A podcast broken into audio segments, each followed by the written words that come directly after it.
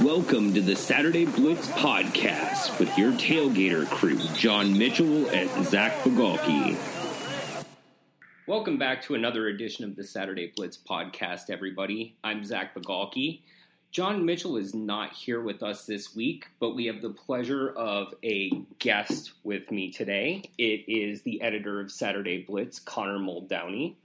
Today we will be talking about uh, one of our favorite topics here on the podcast transfers, uh, specifically in regards to Bob Bowlesby's recent comments about transfers. Then we're going to be looking a bit at some of the things that have us excited in the upcoming season. And finally, for our last segment, we're going to quiz Connor a bit on some of the questions that John and I talked about earlier in the podcast, some of our, our personal memories of college football. Um, with that said, it's great to have you with us today, uh, Connor. How are you doing? I'm good. How are you? I got some big shoes to fill. Yeah, it, it's always a pleasure to get to talk with John, but I'm really excited to to dive into some of these topics with you as well. I know we've talked a lot of football over the years um, in terms of on the Slack channel and on the website and everything, but it's really fun to get to do it in this format as well. Absolutely. So the first topic we were going to go into today was yeah, looking at transfers. So Bob Bowlesby, the Big 12 commissioner, recently came out and was talking about how he thinks everybody in every sport, no exceptions, should have to sit out a year when they transfer between schools. Um, he was saying this in regards to the fact that certain non-revenue sports do not have this restriction and was really just talking about how it should be uniform across the board, no exceptions, one year sitting out if you transfer. How does that sit with you, Connor? Uh, the whole transfer thing has gotten so big lately, and it's it's it's a big topic of discussion.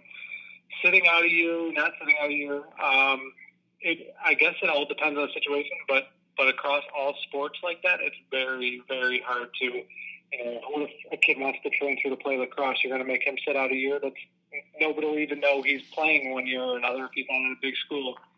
Um, I I like the one year rule for the most part, but it seems more and more that the one year rule gets waived, and there's so many exceptions, like the Tate Martell, Justin Field, like why are they eligible? But Luke Ford, Illinois. Yeah. The NCAA needs to come out with some, like, I agree. There needs to be a uniform rule across all sports, whether it's sitting out a year or making them immediately eligible. Because what's happening now is just, it's creating too many gray areas and that's making everybody confused. Uh, definitely. Don't get me wrong. I can see the value in, in having a very clear cut rule that, you know, um, you can very easily look at and what's there is there. Um, I do think that with the way the NCAA has gone about issuing waivers, especially, it does bring up a lot of questions about what is deserving of a waiver, what isn't.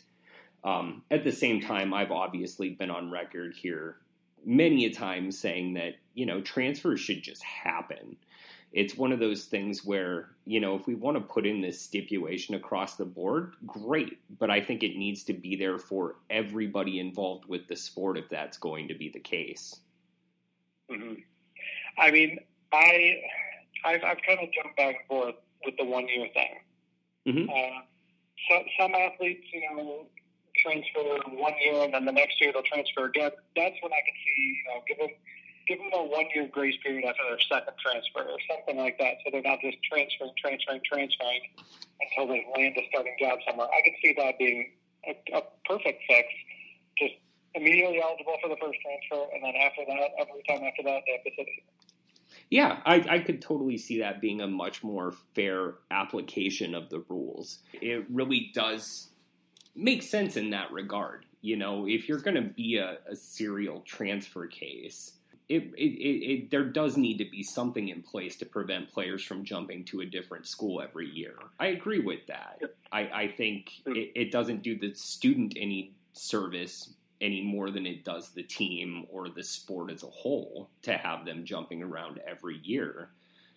But at the same time, we haven't really seen a lot of that. Like, you know, harkening back to that really feels like you're going back to the you know the the 19 teens and the 1920s when players would go mm-hmm. suit up for four or five different universities at a go you know in a single season you definitely had cases of that that's not yeah. what, that's not what we're talking about here though i mean at most you're going to have a player jumping between two you know at most transferring twice and I'm somebody who transferred twice during my undergrad years. I obviously wasn't playing football, but you know, there are different reasons why people transfer, and not all of them are just competitive in nature. So that's why I think, you know, putting a hard and fast rule in, it, it really does create a slippery slope where you're saying even, you know, circumstances to be home with a sick relative to be closer to them or something like that. Even, you know, when you put in a hard and fast rule like that, you offer no leeway for a case that may really be legitimately a hardship. That's true. That's true. It's it's hard to. There's a lot of opinion opinions on that side of what constitutes worthy of a waiver, what doesn't, and that's kind of where it gets them in trouble, and it gets you know people lose respect for it. And, and the whole Luke Ford thing is is the biggest one that I've seen. It's how can you say, okay, Tate Martell, you didn't win the starting job at Ohio State, you want to transfer to Miami, you're okay, but Luke Ford, you want to go be close to your sick grandparents, that's not okay. But I agree with you where if it was across the board one year, no matter what, then people would still feel bad for Luke Ford, and then, you know, there's still going to be people up in arms over one thing or another. So it's, it's such a tough a tough area to judge the, the whole transfer thing. It's just I don't know. It's too difficult to make a judgment on right through the NCAA, but they have to make a decision about it. Well, they certainly do. And, you know, Bob Bowlesby, obviously, when he talked about this,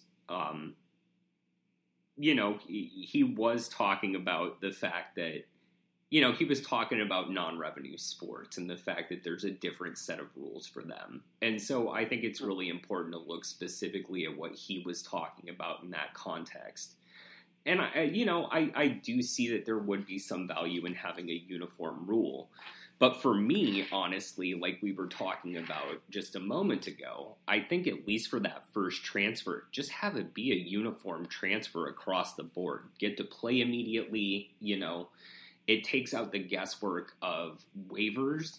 And then if you have a second transfer, sit out a year. That that's the year that you have to sit out and play on the scout team and whatnot. That's uh, I agree. They call that the Blake Barnett rule. That yeah. could be the new rule name. I, I like it. I, I, think that's a great way to frame it. The Blake Barnett rule. no, no knock on Blake Barnett. Of course, he's probably a great kid, but he, he had trouble making up his mind. Yeah, and like I said, that's plenty of kids, and it could be something as simple as you decide, you know, you finally figure out what you want to major in. That's the whole reason I left school as a freshman and then transferred for, to a different school as a sophomore. Was I finally figured right. out what I wanted to do with a degree, what I actually wanted to go study, and you know, then I found a school that would let me do that. And, um, you know, you see kids doing that same thing as well. I don't think it's just a matter of playing time. I, I, I think, for instance, about different players who, who transfer for their graduate degree. If you're going to put in a stipulation like this, are you also taking out the graduate transfer rule?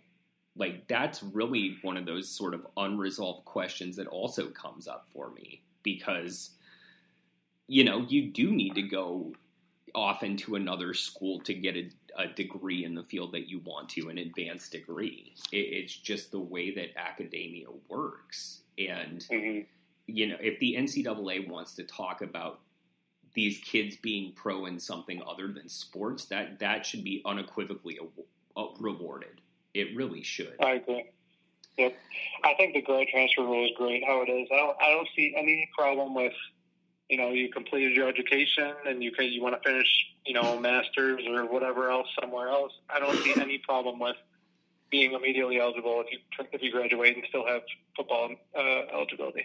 I think that's a perfect rule. Yeah I, I, I, and that's you know I think it works out so well. It, it's one of those things that it just it really does practice what it preaches in terms of rewarding a student um, for being a student, for actually going through the motions and getting their degree. Right, right. I mean, student athlete is the name. Student comes first, and you're like you said, the NCAA is rewarding these kids for you know either graduating a year early or you know going through their redshirt year and still taking the same amount of classes and credits. And totally, I, I like the rule, and yeah, they definitely should be rewarded for you know sticking it out and graduating and putting in the hard work off the field as well. Awesome. Well, it, you know, I, I, I don't think it's anything where our opinion is going to have much sway with the NCAA brass, but you know, I think really the the the thing that came out for me in talking this through is it. I, I think a uniform rule makes sense. For me, though, mm-hmm. a uniform rule should look like you just get to transfer it that first time, and then if you transfer again, you know, before your undergraduate degree has been earned, you have to sit out a year, and you just don't put any. Um, waivers on that. You don't put any stipulations. You just let somebody know. Like obviously, like you get your first transfer for free. It, it's just a free pass. You you know people yep. people get into academia. They re they reevaluate what's important to them. They reevaluate what they want to be doing like we said, sometimes somebody wants to go back closer to home, whether it's yep. you know simple homesickness, like we saw with Bru McCoy, or it's something where a family member is ill and you're really you know you're going back to be closer to them in their last days. Um, whatever it is, like take that free transfer. Um, yep. And, and yeah, if like make it consistent across the board, that's great. That's great, Bob. But don't you can't reverse the way things have already started to go. You're not going to, to make it more draconian, more strict on non revenue players just because you want a uniform rule. That's never going to yeah. fly. That's that's definitely not fair to the, the other sports that obviously don't bring in the attention or the money or you know, they that are just kind of forgotten when you think about a, a university's athletic teams. You can't just create a rule after they've gone how long with, without one. So I, I agree with that. There needs to be. I like the the one free transfer rule, but like in Bru McCoy's uh, case, how would you how would you rule that? Would that be two transfers? You know, that's an interesting question. You know, we obviously talked about this case some last week. Uh, John and I mm-hmm. did, and it's a really messy case. Like, yes, he did pra- he did play spring practice. Yes, you know he was officially on that team at Texas. Um, and yes, it does look like he might very well have to sit out a year this. You know, now that he has transferred back to to USC, and honestly, that's okay. Like, I I, I think if you've already gone through the motions with a team, if you've already had you know official practices if you if you were on the field at the spring game you, you were obviously invested somewhat in that team and correct um so yeah i think in that case it would be fair to have to sit out you can't be a, like we were talking about before you can't be a serial waffler and bounce between schools and expect there not to be any you know payment that you have to make for that. Yeah. His case is definitely probably the weirdest, strangest, rarest I've ever seen. I've never seen a kid sign with one school, then get a release from his letter, sign with another school, go to that school, then go back to the other school. I think that's that's got to be a first for college football, and there's been some weird recruitments and player situations out there. Definitely, yeah. I I think it's one of those really it, it's going to be a test case moving forward in how the NCAA deals with those sorts of things. And mm-hmm. if I had my way, like, you know, I'll just browbeat it once more. He gets that first transfer to Texas for free. Great. He get, you know, he comes back home. Great. You, you, you get to sit out a year. You get to, you know, deal with your academics and get yourself online to graduate and Um, you know, get some playing time, learn the new playbook since you just you know left behind another playbook. I don't think it's unreasonable to uh, say sit there and learn it. And yeah, that's that's a long process right there. I can't imagine learning two different playbooks. Obviously, if he were to play this year, he his mind would be just spinning. Yeah, exactly. And so I think you know both from the play like from the standpoint of the player getting the most out of their time in college, I think it makes sense to have them sit in that regard. Mm-hmm. Um, but yeah. not but not that first time, not by any means. And you know, if they were, a, you know, if he had spent his time at Texas and got his grad degree or got his undergrad degree in three years, and then wanted to come back to USC, obviously let him come back. Mm-hmm. But yeah, this is a how long? How long until he decides he misses Texas? Though it's a it, it's a really great question. Um, we could just see a a you know the Bru McCoy shuttle going back and forth. oh yeah, they just need to get him a one way ticket and just tell him that he's not let back. Definitely. Well, yeah. So I, you know, I think just sort of wrapping up this this segment, I, I think where we stood was fairly reasonable. I, I think Bowlesby, for as much as I initially read his comments and, and you know was was really kind of vitriolic about it. I, you know, kind of reading back through it, seeing what he's talking about, I think it makes sense to have a uniform rule, but I think that uniform rule needs to be looser rather than more restrictive. I agree. That's that's completely fair, and, and the rule we talked about is definitely something that could be a fix. And I don't see that I don't know how many people would have a problem with that. One free transfer, and then after that, you're kind of locked up for a year. I think that's that would be such an easy fix. And I think it, you know, it takes the guesswork out of waivers. It takes the guesswork out of will they get to play next year or won't they? It, it really mm-hmm. it streamlines everything. It makes it really just black and white, clear for every individual involved.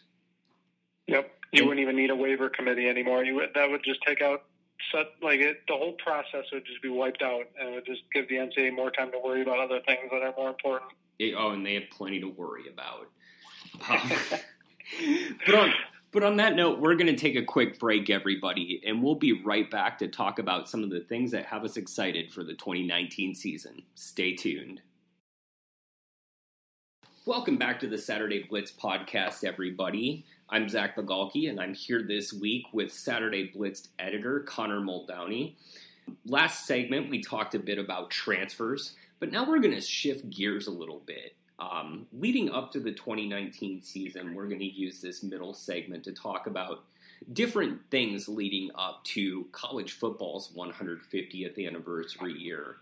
Um, so I just kind of wanted to have a, a nice open discussion, you know, just throw it right out to you, Connor. What are some of the things that you're really most excited about leading up to 2019 starting? I'm excited about the quarterbacks. Give me Trevor Lawrence, give me Tagovailoa, give me, you know, Shea Patterson, give me all those guys. I'm excited about all the quarterback play. I want to see if Justin Fields lives up to the hype. I want to see if Tate Martell can win the job in Miami. I think the quarterback is going to be a big quarterback year, and I think that not many people are really talking about how how deep the quarterback pool is this year, which is kind of surprising. Yeah, definitely. You know, obviously being an Oregon alum, I'm really excited about Justin Herbert coming back as well. I think he gives the Ducks just a really great chance there in the Pac 12 North. But yeah, you look at quarterbacks all across the country. You know, another one that has me really excited that we talked about last week is Jalen Hurts at Oklahoma. Just looking at him Absolutely. getting the opportunity with Lincoln Riley, who's sort of been the quarterback transfer Heisman whisperer recently. I mean, if if Lincoln Riley could get Jalen Hurts to win the Heisman and then three straight quarterbacks win the Heisman, I don't see any NFL team that won't be giving him a call next year. No, not that would be just unbelievable. Yeah, he would definitely be be getting plenty of suitors coming at the NFL draft. But you know, like we have, you know, like we definitely have the biggest name transfers, but then there's also like Brandon Wimbush, you know, leading UCF, or you know fighting for that job at UCF. I think that could be a really interesting play, especially with the way the Knights have played the past couple years. Yeah, I'm I'm interested to see if he has worked on his throwing motion. I know he was way more of a runner with Notre Dame, but his his arm is just not. It wasn't as good as everyone was expecting going into his junior year, and I'm excited to see if he can kind of take that next step and become an actual Heisman candidate for a team like UCF we've seen you know dynamic quarterbacks really play well in that system. And i think you know he definitely has the potential to to step into where to where McKenzie Milton was last year. And I, I don't I agree with you. I don't think he's quite the same thrower that Milton was. But I also think he can bring more with his legs to the table than Milton did as a quarterback. So it'll it'll be really interesting to see how Josh Heupel uses him. And I'm excited to see that. UCF are they going to go 12 and 0 and claim another national title? I don't know. We'll see. I would I would obviously love to see it as somebody who who writes fanatically about the group of 5 and has covered them since before it was the group of 5. Um, at the same time I don't, you know, I think it has to be one of those claimed national titles like we we've seen all throughout college football history um, you know, even if they run the table a third straight year, I'd be shocked to see the college football playoff committee give them one of those four slots. At one point, the, they have to give in kind of a little bit. You know, UCF's getting all this attention. People want to see them in the playoff. UCF fans want to see them in the playoff. I say throw them in and see what they can do against a team like Alabama. I mean, they seem to think that they can take on Alabama, so it'll be interesting to yeah. see. Uh, we all know what happens when people say we want Bama, and it's usually not a good thing. Oh, definitely. And I've said it before in the past myself. Um, you know, uh, that first college football playoff season, if it was still the BCS, I would have gotten to see an Alabama Oregon national championship game. And that was one of those things that people were clamoring for for years during the Chip Kelly era and leading early, you know, beyond that. Um, so, it, it, but until you know, I think that's another big story that I'm really excited to see. Yes, we've seen Clemson step up in you know the past couple years and really become that foil to Bama. Can somebody else do it this year? It, especially somebody outside the SEC. You were talking about your your Oregon Ducks. They look like a top ten, at least top ten, probably top five team going into the season, returning just about everybody, and that offense is scary. If anybody's going to score on Alabama's defense, it could be that offense with Herbert and that whole backfield, and then they got uh, Juwan Johnson, the transfer receiver, yeah. and their defense isn't really going anywhere; it's only going up. So Oregon is definitely a team I would kind of put on that radar to contend with them but there's outside of that. I mean, who do you look at? Do you look at Oklahoma again? And you look at Ohio State? Is Ohio State going to be what they were post Urban Meyer? I don't know. Yeah, I, I'm. It, that's another one that that'll be really interesting to see. Just that that post Meyer landscape in Columbus, um, because I, I think in that division you have a couple of teams that are really going to push them hard. You know, Michigan has obviously been been hyped up a lot leading into the season, which I'm sure you've loved a ton. but, oh, I, I hear all about the Michigan hype, and I know that you know they're the off-season national champions. I think 20 years running now, so we'll see if that translates on the field. Yeah, certainly. But you know, beyond that, um, there are question marks at Penn State, especially with you know the stories they've had around people going into the transfer portal. And uh, there, oh, go something's going on in Happy Valley. I don't, I don't know what it is. I don't know if James Franklin's rubbing people the wrong way. I don't know what it is, but people seem to be jumping ship at a crazy rate. And honestly, this could be a, a big transition year for Penn State. It could be as ugly as seven and five. Who knows? It could be six and six. From yeah from how much depth they've lost, it's it could be scary. Certainly, yeah, um, yeah. I'm I'm kind of wondering if it's like I announced that I'd be going there next year, and everybody, you know, got scared that I'd be a hard grader or something. Um, you know, give it a chance, people. that, that could be it. That could have something to do with that. I definitely did great for a couple of Ducks that are on the current Oregon roster while I was in school there. Um, so it's not that bad, everybody. Please stay.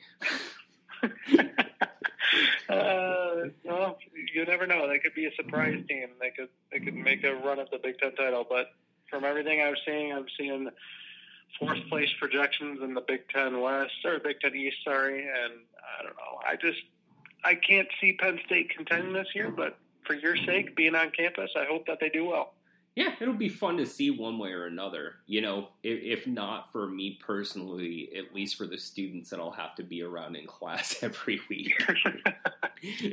Hopefully, it won't be too mopey a season there in Happy Valley. Yeah, keep the happy in Happy Valley, please. Yes. So yeah, I, I, I, definitely agree. Quarterback play, some of these coach, you know, the coaching changes. I, I think you know, just staying on coaching changes a bit since we were talking about Meyer. A couple of others are, are really interesting to me in terms of coaches coming back to the game after some time away. Uh, you know, Mack mm. Brown at North Carolina, um, Les Miles at Kansas. I think it's going to be really fun to see how these guys are able to adjust because they haven't been out of the game a ton of time. But you know, every year there are new wrinkles that fall through.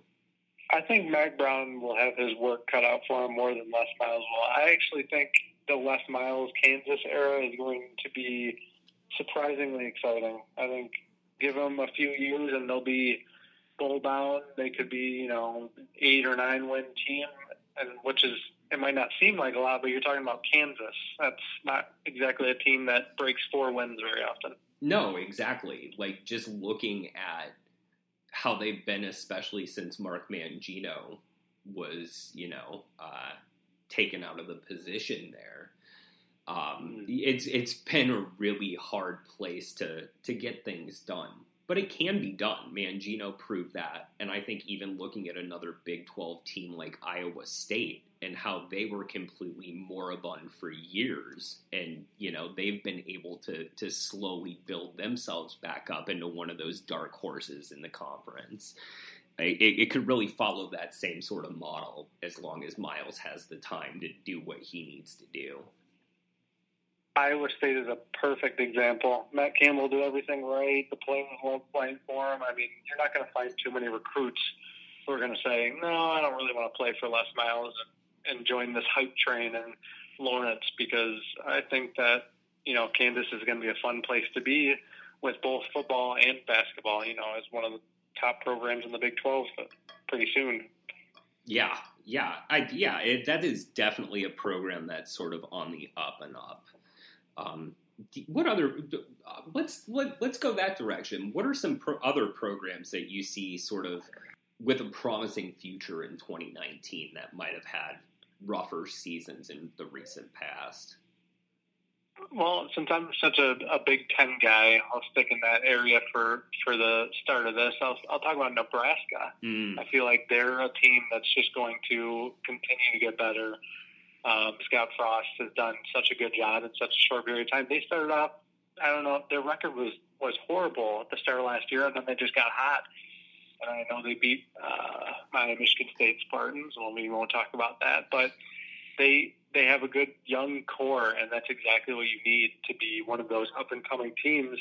And you know, Adrian Martinez, and they they just have like the swagger that the old Nebraska teams had and that's kind of scaring some Big Ten teams. I think they could run the Big Ten West for a few years. Wow, you think even this year they could? I I would be surprised if they didn't win the Big Ten West this year. Wow. Okay, market everybody. but the, I will say the Big Ten West is also not, you know, a, the, one of the toughest conferences or one of the toughest divisions in the country. But you know, you got teams like Northwestern and Wisconsin's always up there. But I think Nebraska just has that swagger. It's all about is the hype going to be too much for them because they're such a young team they could buy into the hype, you know.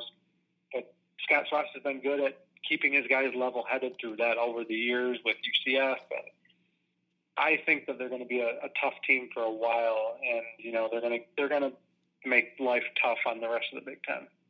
I definitely think that you're you're not wrong there in the least. And as somebody who grew up uh, following the Badgers pretty closely, I don't necessarily like it, but at the same time, I, I also think that the Big Ten is is much better when Nebraska is a good team.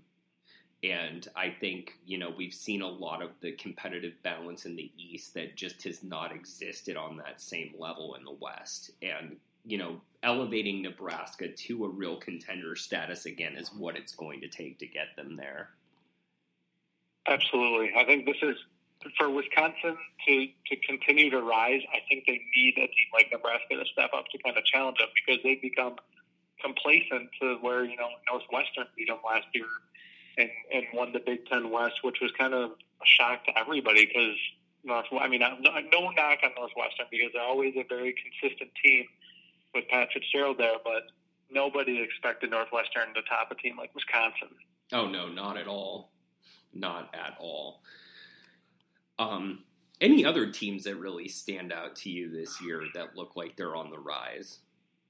I'll go with your Pac-12, the team that like I, I'm optimistic about, but maybe I shouldn't be optimistic about. I feel like UCLA is going to be on the rise soon, and I really like it, uh, Dorian Thompson Robinson, and I like that whole team, I just feel like has something there that we didn't see last year because they finished three nine. But I think that they they're close to kind of breaking through with Chip Kelly. Chip Kelly is not going to stay with a losing record for very long there. I just think that they're going to be one of those teams to watch in the Pac-12. And I, you know, I think it's a great choice. John and I have talked in earlier editions of the podcast about just how wide open the Pac-12 South looks like it's going to be this year. And so, you know, UCLA definitely has a chance to steal a couple of wins. I don't know if they're necessarily going to be Pac 12 South champions this year, um, but I definitely think that bowl eligibility is well within reach for that team. And, you know, even eight, nine wins if everything falls right. Um, the player I'm really excited about on that team, you mentioned Thompson Robinson, but Joshua Kelly in terms of mm-hmm. you know their ground game. I think he is really the catalyst for that ground game. We saw a bunch of players who just never really panned out in the you know the late Mora era and you know as holdovers for Chip, but you know Joshua Kelly just really looks like somebody who just absolutely fits in a Chip Kelly offense. And I think he's gonna he's gonna be the catalyst for them this year if they do make some waves. Absolutely, and he came out of nowhere. He was he was a JUCO transfer, I think, or was he a JUCO or was he? Uh, he went to a smaller school, but he came out of nowhere, and nobody nobody really expected that out of him, and he took over, and they've they've had numerous four and five star running backs in UCLA, and none of them panned out, like you said, under Mora and then Kelly comes in and just dominates in his first year. It was it was fun to watch. Yeah, it really was, and I, I think that's sort of the the shot of energy that that team needed to see that they really can compete again against those other teams in the South. Absolutely, absolutely. And, and another team that I, I wrote about the other day. I don't know if you have any opinion on this team, but Syracuse from the ACC. I, I feel like you know Babers has just done such a good job with that team in such a little amount of time, making them, you know, going from four and eight, four and eight to ten and three, and now they're projected to win maybe nine or ten games again this year. You know, I think they're a really great team. It's going to be interesting with you know life after Eric Dungey.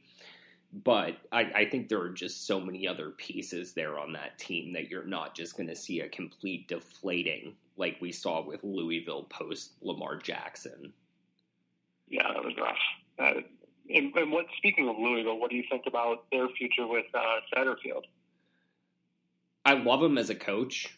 I, I think it's it is a smart hire, and I don't think it's going to be anything immediate. I think they really need to give him. You know, this is definitely a year minus one, not even a year zero for them. They really like. I think three years down the line, it's going to look really smart. Mm-hmm. They are definitely bare bones right now. It's it, it was left in such a bad place with Petrino, and and I think I like the hire too, and I think that was one of the better, you know, smaller school to not that App State is a, a small school anymore. Everybody knows about them, but you know, smaller school to Power Five, I think that was one of the best moves. Oh yeah, and to be fair to App State, when you're a Sun Belt team, you're still going to be called a smaller school. Um, right. And a great smaller school, but you're still, um, you know, part of the Little Sisters of the Poor. Let's let's face it. They'll they'll always have that win over Michigan, though. Oh. Anybody who's anybody in college football knows about App State just because of that.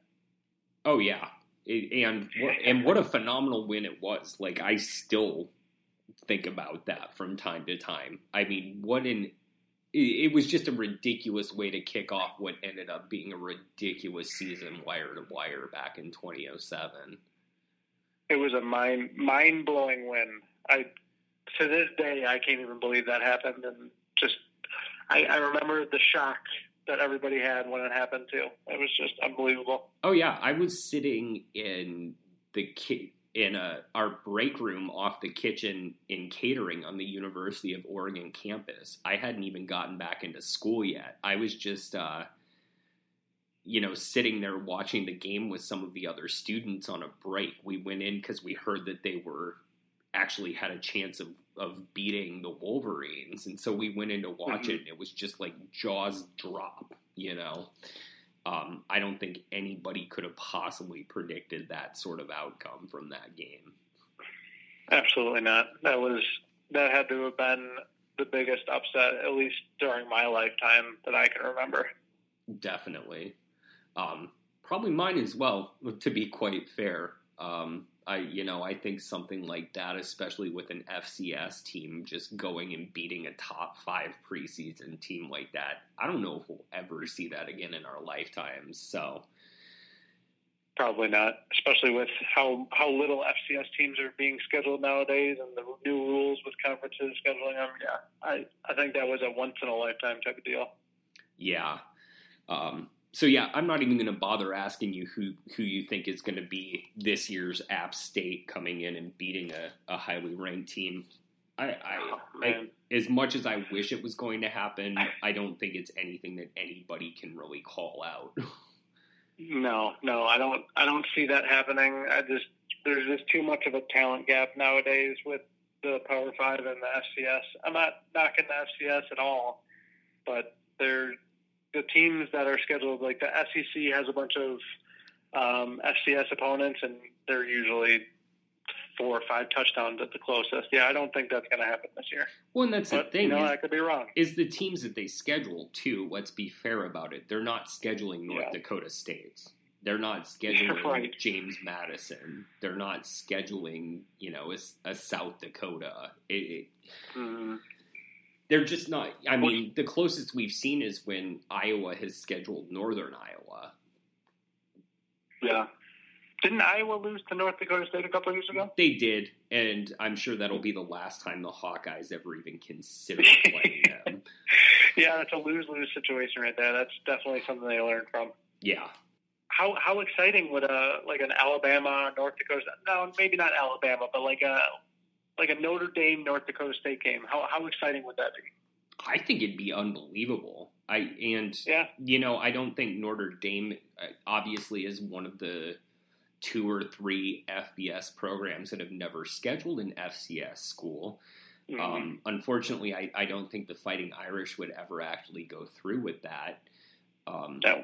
And I think part of that is as much because they know they have a real chance of losing that game against against North Dakota State. NDSU Absolutely. is not a joke, and I, you know, I think with Chris Klieman leaving this year and going to take over at Kansas State, um, you know, there are some question marks around the Bison, but it's um, at the same time we saw that happen when um, when they lost. You know, they've lost coaches before, and they've just kept things rolling.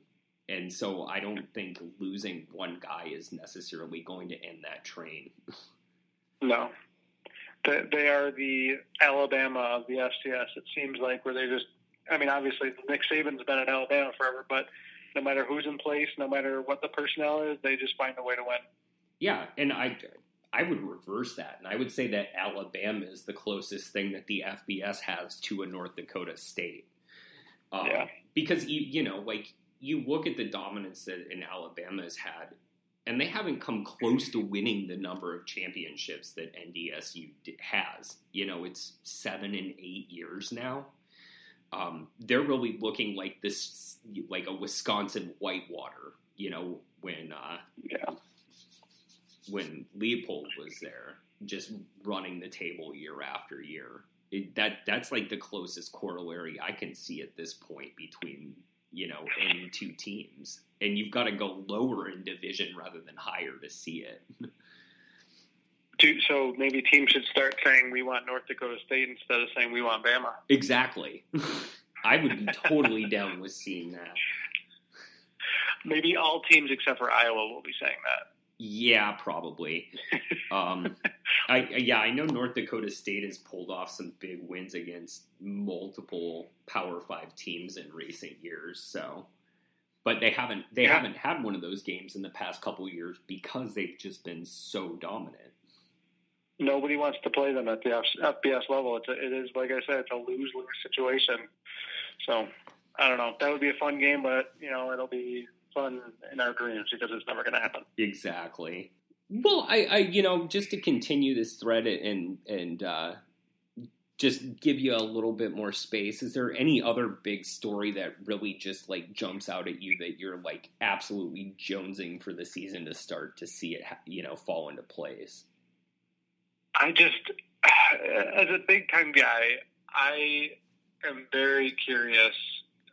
I'm, I'm obviously Michigan State, but I'm curious to see if Michigan can live up to that hype that they've been getting every year and actually make it to the playoffs. And if they don't, uh, do the fans jump ship and kind of call for Harbaugh's head, or do they give him more time? I'm just curious as to that. I'm curious as to how Ryan Day can handle Ohio State. There's just so many like borderline contenders that I could see either you know having a really disappointing season or having a really exciting season and kind of surpassing expectations. There's so many of those you know fringe contenders that are going to be so exciting to watch, and I, this is it's it's going to be a very wide open year.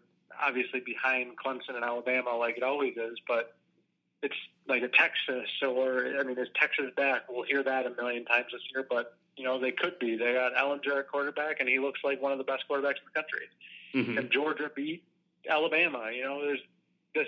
We had talked about this every year too, and they they've come close, but I mean they beat them in the SEC title game a couple years ago, but last year they just folded at the end of the game. So there's so many fringe playoff contenders that'll be very fun to keep an eye on, and I think it's going to be a really, really exciting year. Yeah, I, I could totally see another year like 07 where you see that one spot bounce around and the you know the top two spots in the polls just sort of cycle between a couple of teams before it you know falls back on the usual suspects again. Mm-hmm. And that would be great for the sport. Oh, so Not, not everybody wants to see Alabama and Clemson be one and two for an entire year. People want to see, you know, some some no names rise up the polls. You know, they when, when was Kansas ranked in the top five? That under Mangino wasn't that? That was was that 07? I think it was the 07, yeah. I think that was when they went to the Orange Bowl last was 07. Okay. So, Yeah, like that was a crazy year. We need we need that in college football because some people grow restless with the Alabama Clemson train. yeah. Yeah. I'm And I think this is the year to do it though. This is this there's so many teams that could just beat anybody. Totally. Yeah, it was 07 when they went 12 and 1 and they finished the year Yeah. at number 7. So, That just doesn't even sound right. Like Kansas going 12, that just sounds ridiculous. But yeah, that's. I think UCF had a good year that year. One of those years, not UCF, USF. yeah. They had a. Yeah, that was Yeah. that same year back when they were still in the Big East um, under They were they were Jim up as high as number two, I think. Yep, yep. They were one of those teams that vaulted up to number 2 and then fell. Wild, just unbelievable. Yeah. Those two teams. If if you have, if someone went into a coma 20 years ago and I told them that Kansas and South Florida were ranked in the top five in the same year, they would have called me crazy. Yeah, exactly. They would have. They would. Yeah, you would be the one getting committed. Uh, well, I'm hoping for another one of those years. That that would be the ideal situation, and I think that this could be the year where it happens. I would love it as well. And I think on that note, let's cross our fingers for it as we head into our last break here. And then when we come back, we're going to be talking a bit about uh, some of Connor's favorite memories of college football. So stay tuned. Welcome back for our last segment of the Saturday Blitz podcast this week, everybody. I'm here with Connor Muldowney, our editor at Saturday Blitz, uh, filling in for John this week. In this uh, segment, we're going to get a little bit personal. So, as our regular listeners know, John and I have gone off on a couple of different tangents in terms of most heartbreaking losses and our favorite victories you know, stadiums where we'd love to go see a game and bowl games we wish we had seen in person. So I'm going to ask Connor some of these questions, and he gets to sit down for our 20 questions. So, uh, yeah, let me start out with the one that we started this podcast series out with, uh, Connor. I, I'd love to hear some of the most disappointed losses you've ever had to endure as a fan. Oh, man. Being a Michigan State fan, I've had to endure quite a few. Oof. Uh, uh, well, more more so in the John L. Smith era. I don't know if you remember oh, him boy. at all. I'm sure you do. Yes. But the John L. Smith era brought way too many disappointing losses, and I think that the one of the more memorable ones was I think it was 2006 when Michigan State played Notre Dame, and they had a huge lead on Notre Dame. And then it started raining. I don't. It was just a mess and Notre Dame just stormed back, won the game, and then after that, just the whole season was just a meltdown. And that's basically when John L. Smith's job was kind of a goner at that point. That was probably one of the most disappointing. Um, but Mark Dantonio has been good to Michigan State fans over the years, but there have been disappointing ones. I think Central Michigan, when I was a freshman at Michigan State in 2009, they came into East Lansing and – beat Michigan State, and I had a bunch of Central Michigan friends at the game, and I never heard the end of it. That was probably one of those, you know. Yeah. I'd like to forget games, but it, it happens, and you know I'll own up to it, and I'll just try to forget about it. I totally understand. You know, that's the way every painful loss really is, especially when it comes against uh, another team from in state, whether or not it's your main rival or not. Just having that proximity mm-hmm. means that you you can take a lot of crap for a loss that you didn't even oh, yeah. participate in. people don't understand. Uh, I mean, if obviously people understand in-state rivalries, but the magnitude of like a Michigan Michigan State and state rivalry is so intense that I mean, bragging rights are so important in this series, especially with the trophy on the line you know, you, your neighbors are all, you know, either Michigan or Michigan State diehards. Um, and that, that has led to some very disappointing losses in that rivalry. I think the one of the more disappointing ones was um, 2012, I want to say, where Michigan State lost on a, a last second field goal in Ann Arbor. It was both teams could only score field goals. That's how great their offenses were. And it happened to be a, a last second field goal. And, you know, it was one of Dantonio's worst seasons. But anytime Michigan State loses to to Michigan, it's it's a disappointing loss. So yeah, yeah. No, I. It's funny for me as well. It seems like some of those most disappointing losses come in seasons where nothing else was on the line, really. Um, it, it, it's funny because I would have thought, you know, one of those immediate ones that jump out were when they made it to the college football playoff and just got obliterated. But at the same that time, was on my list as well. Yeah, the the Alabama thrashing that was that ruined my the planning of that game. The New Year's Eve, the whole schedule for college football was so messed up. They had on New Year's, they ruined everybody's New Year's because Michigan State got blown out thirty eight nothing I just remember not even caring when the clock struck zero at midnight because you expected a good game and it, it didn't turn out that way. So that was definitely a disappointing game. Yeah, I, I completely agree.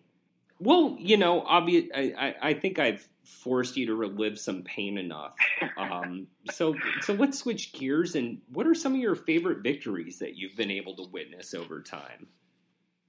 Oh man, uh, I'm a kind of a, a victim of the moment. So let's say back in 2011, I want to say Michigan State in Wisconsin, your favorite Wisconsin team. Oh yeah. Um, the hail mary from Kirk Cousins. That was I was at that game, and I just remember how chaotic it was after they ruled it a touchdown. I, I know you probably know exactly where you were when it happened. Oh yeah, yeah. I was sitting out in Oregon, and uh, I think I might have thrown something even when that happened. So, so yeah, that would be on my opposite list. It was a, a, definite fluke the way the ball bounced, but that was such an incredible game from start to finish. I think it was just a back and forth game the whole time, and everybody yeah. expected those two teams to be contending for a Big Ten title, and that game did not let anybody down. So that was a really fun one. And obviously, 2015 when when the botched punt by Michigan, that had to have been I want to say the most memorable win of my lifetime. That was not a postseason win. Yeah, that was such a insane ending to a game. Yeah, I, I, I remember that quite vividly. What a crazy sequence there. I, I just remember thinking all he has to do is is punt it, game is over. But like, there's a very slight chance that they block it. And I just remember the snap, and when he botched it, all I started doing was jumping up and down. I didn't even see you. Like, I wasn't paying close enough to, attention to see that they picked it up and started running it back. I was just going insane. Yeah. Oh, I, I, I can imagine just absolutely losing it for that moment. Yeah, nothing could ruin my mood that day. That was probably the best ending to you know what starts. Like people forget. I mean, everybody, all all fans seem to think that you know Michigan State won that game by a miracle, which very well may be true. But people seem to forget that that was one of the best college football games of that season. There was just a back and forth defensive battle, like intense. Every single play mattered. Two good quarterbacks going at each other. It was such a good game, and people just forget about it because of that play. Yeah, yeah, definitely. And I think we tend to do that with games that end on crazy sort of fluke plays like that. You know, I think about when the kick six happened for Auburn. You know, that that looms large in our heads when we look at those games, but and you know, the the previous 59 minutes and 50 seconds all just kind of fade away for us. Right. It's it's almost like that didn't happen. It was just that one play, and then the game was decided. It's, fans can be fickle like that, but you know, it's that's the what's so great about the game is any singular play can have so much meaning, and that's just what makes it so great. Yeah. Well, and, and that's I mean that's totally the beauty of college football in general. And you know, you can pick any play and any time in the game, and you can just see really crazy, incredible, fluky, fun to watch moments. Yeah, I agree. It's that's why it's the greatest sport, greatest you know college football. I think trumps anything for me, NFL, anything. Yeah. So I, I just think the unpredictability is what makes it so fun, and I just every year there's something different that you'll never see again or never have seen before, and it's just every single year this happens. Yep, there's there's always going to be something unique on the plate. Mm-hmm.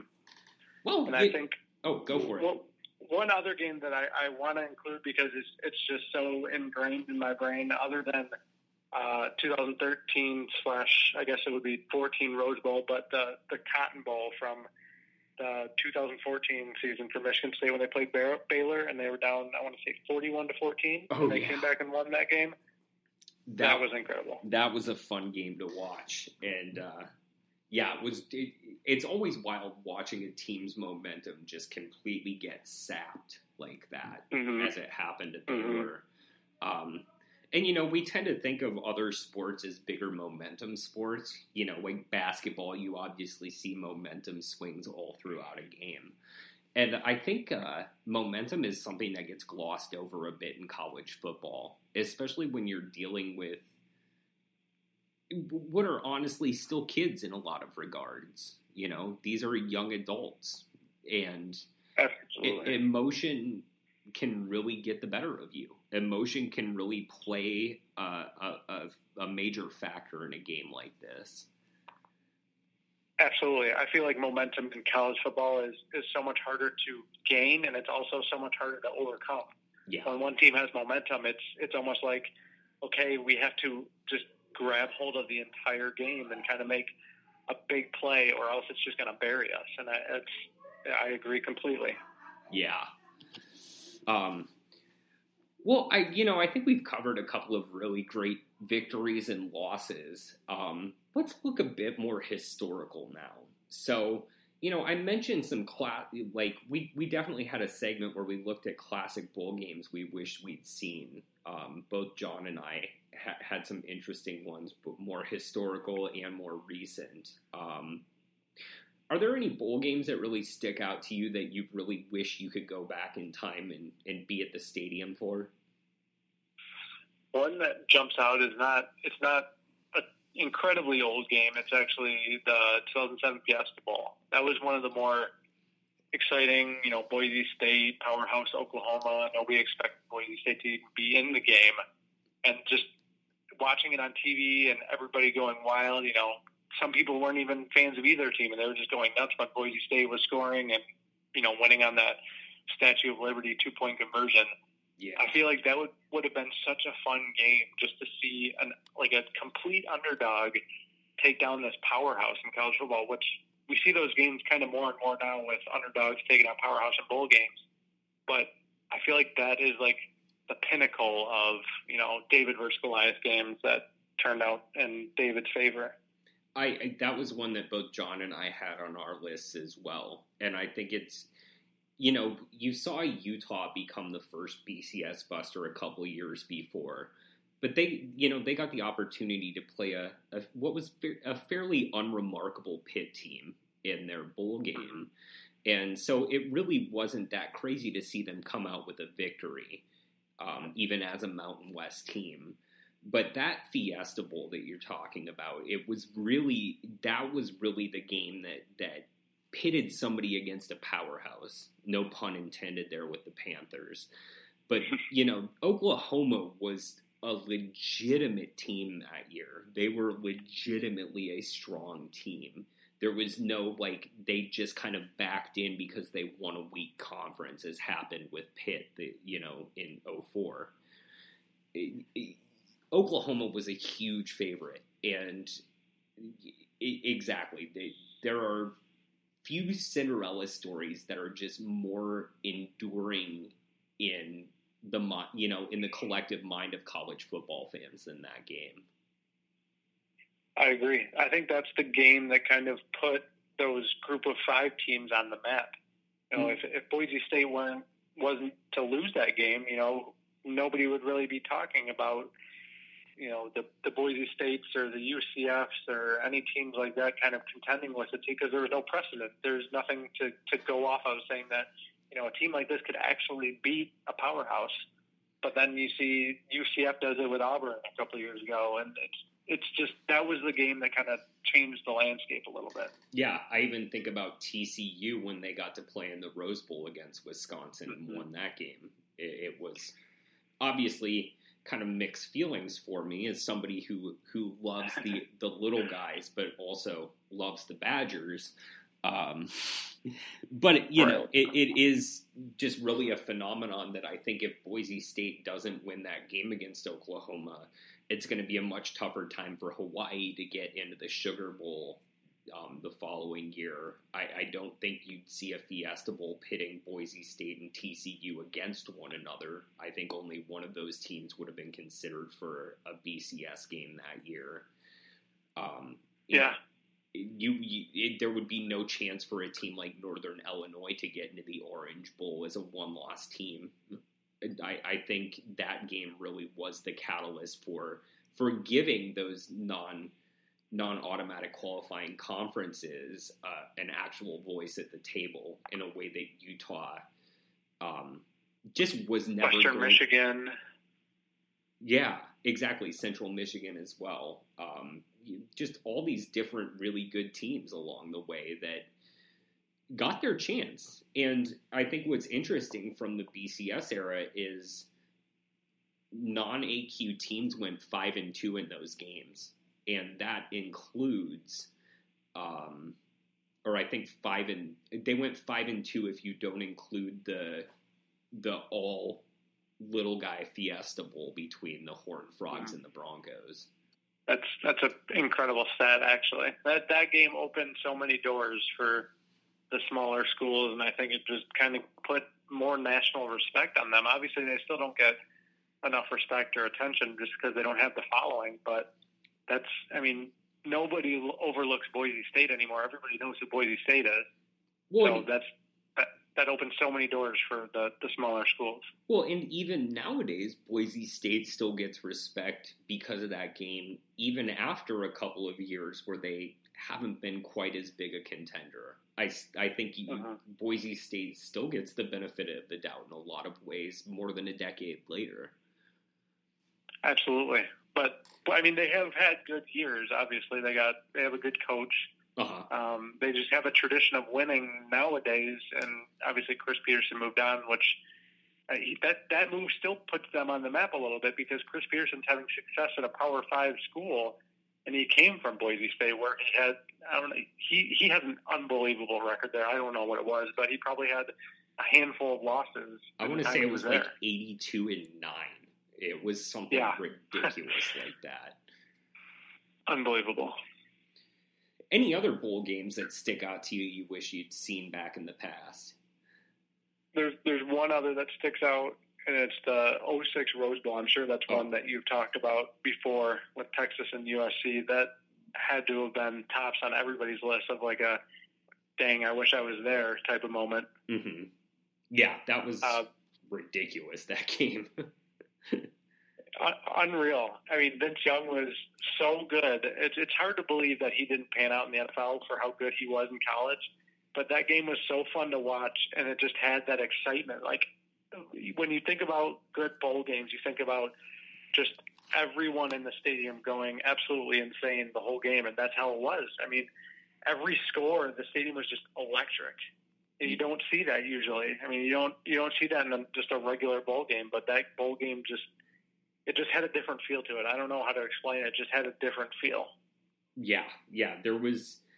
It, it felt like you were watching two teams that were obviously head and shoulders above the rest of the country. There was mm-hmm. no doubt that season that um, you were watching the best two teams in the country. You had absolutely no BCS controversy that year in a way that was rare for the BCS era it, was a heavyweight fight that everyone wanted, and it panned out exactly how everybody wanted it to pan out. A touchdown, you know, with seconds left to win, and kind of derail a dynasty like USC. It was it was actually you know it was crazy to think about. And I obviously wasn't super old at the time. I don't remember vividly everything that happened, but I remember watching it and just being like, "Wow, this is you know, that, I think that's where I kind of fell in love with college football. Like anything could happen. I, I might not have a rooting interest in either of these teams, but it's just fun to watch. Yeah. And, uh, you know, thinking back a couple of years before that, a similar game that falls in that vein for me is the uh, 03 Fiesta Bowl, where it was Ohio State beating Miami yep. in double overtime. Um, I think in the BCS era, those two games just stand, you know, as one I, I, think you definitely have that USC Texas game as a, a number one game, but then just right below it, you know, two right at two, just butting up against it is that that Fiesta Bowl. Yeah, that was. I think, funny enough, I think that was a game that ended a little past my bedtime for that time. I think I was, you know, in grade school, so I was just, a, I couldn't watch the whole thing, but I remember watching it up to a certain point. You know, Willis McGahee, I think Maurice Clarett was in that game, and it was just, yeah. it was just such a unbelievable like back and forth thing. It went two overtimes. You know, there was so much talent on both of those teams. It was just like two NFL teams going at it. It was actually really fun to watch. Yeah, I think that's that that's what we were getting at with both of those games is it really felt like you were watching a bunch of professionals playing that professional level talent. Yeah, I think there were 18 uh, first round picks between the two teams on, in that game, which yeah. is mind blowing. Yeah, completely unreal to yeah. con- to consider that more than half of the you know the starters. yeah, yeah. that was a good game. I wish I was a little older for that game so I could kind of take that in more. But you know, I, I've gotten to see many good bowl games over the years, and I'm just grateful that I've seen the ones that I have seen. Totally. well, shifting gears a little bit for one last question before we wrap up for the week. Um, stadiums. Obviously, college football has some absolutely incredible, really historic stadiums. Um, are there some stadiums that stick out to you that you really still just, you know, bucket list want to make sure that you get to in your lifetime? Number one uh, has to be the Rose Bowl. There, yeah. There's no more exciting stadium to the, in my mind. I just feel like it has so much history and so many unbelievable games that took taking place there. And I was I lived in California for six months when uh, Michigan State made the Rose Bowl. I actually moved out there days before the Michigan State Stanford game in 2014, January 2014, and I didn't have the money at the time oh. to go to that game. And it still haunts me to this day that I couldn't go to the Rose Bowl for for that game just because it was such a perfect opportunity. But that has to top the list.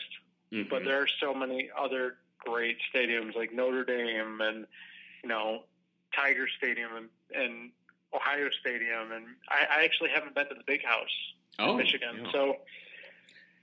I, I don't know if I would be welcome there. I don't know if, if you know, I don't know if it would be as welcoming as the other ones, but that's definitely a, a historic stadium, or even Autzen Stadium. I, I feel like that's such a cool one that not many fans can say they've gone to, and it's just such a cool place to take in a football game. Just a unique experience. It is really a treat. If you can get out to Eugene, I highly recommend it.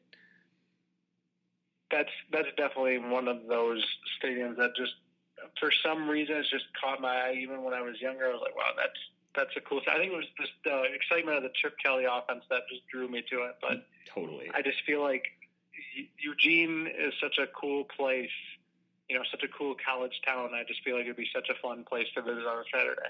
Yeah, it it, it is a unique flavor to it. Um, getting that sort of um, West Coast Willamette Valley vibe there, you know, in the place where mm-hmm. old old hippies go to die, and yet it still has that that really fun, really vibrant, you know, football fan atmosphere what what would be the biggest for you? Obviously, you touched on this before, but what outside of you know the the classics like you know Rose Bowl and and other ones, what, what would be your biggest bucket list stadium?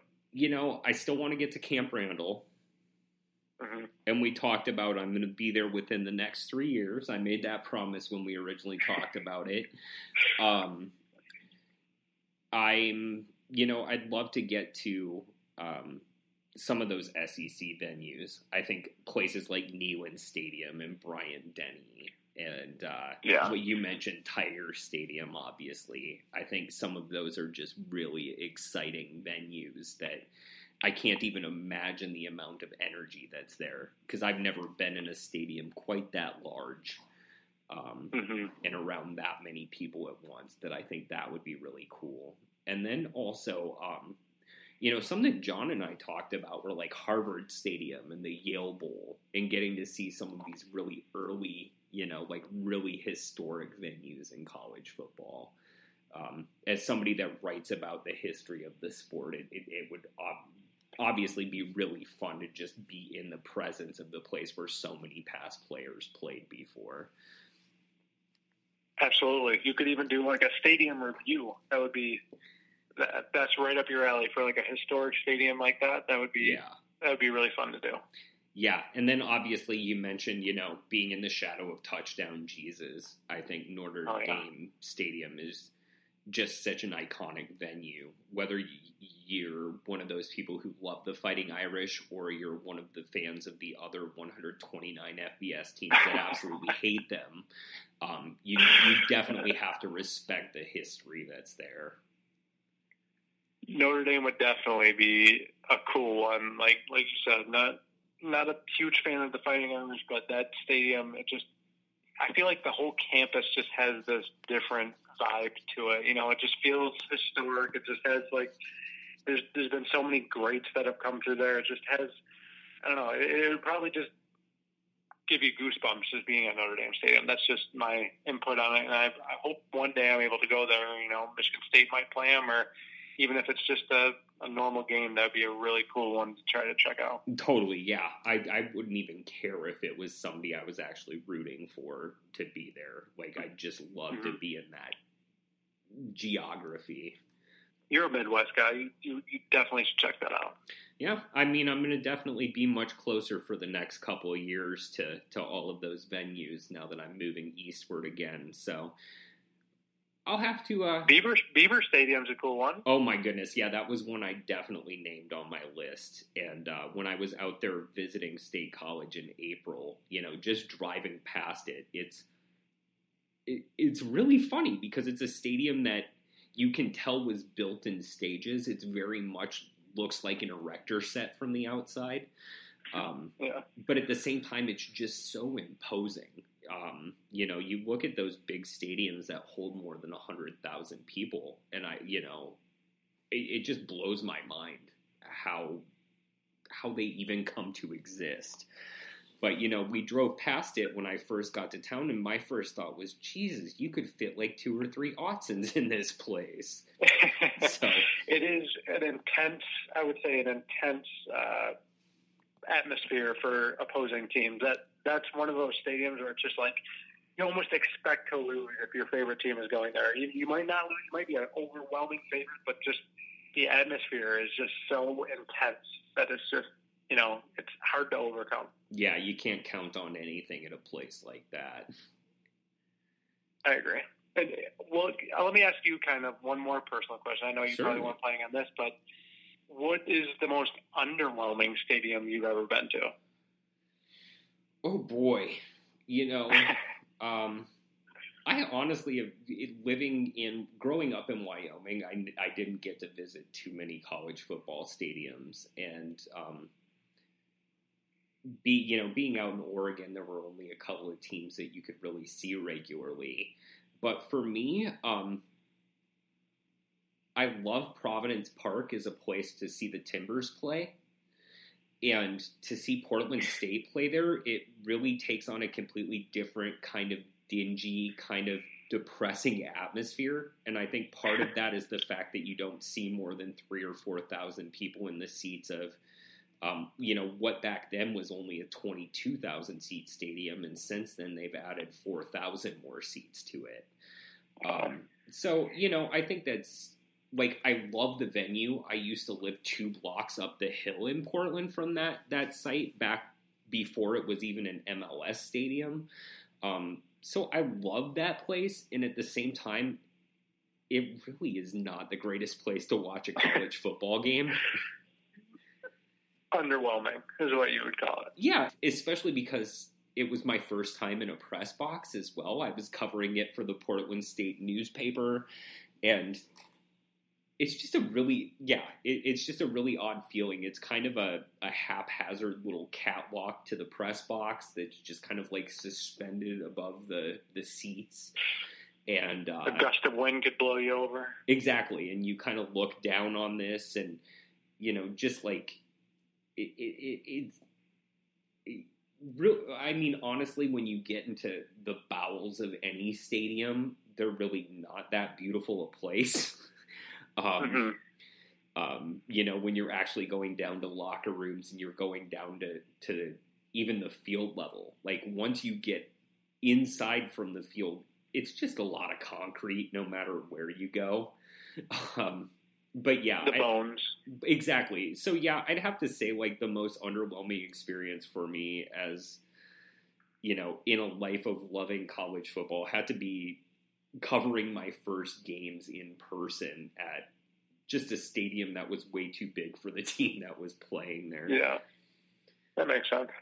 Yeah. How about you? I would have, I would have to go with it. would either be Northwestern. I haven't gone to too many outside of Spartan Stadium, but I would say Northwestern has a glorified high school stadium, which, I mean, they don't have the biggest football following, and it's usually kind of a, a split between opposing fans and Northwestern fans there.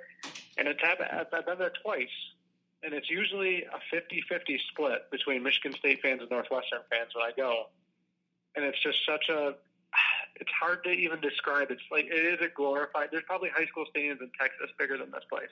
Wow. Yeah. But it's it's it's kind of cool, but at the same time, it's just like I couldn't imagine, you know, having my favorite team play here. It's just so small.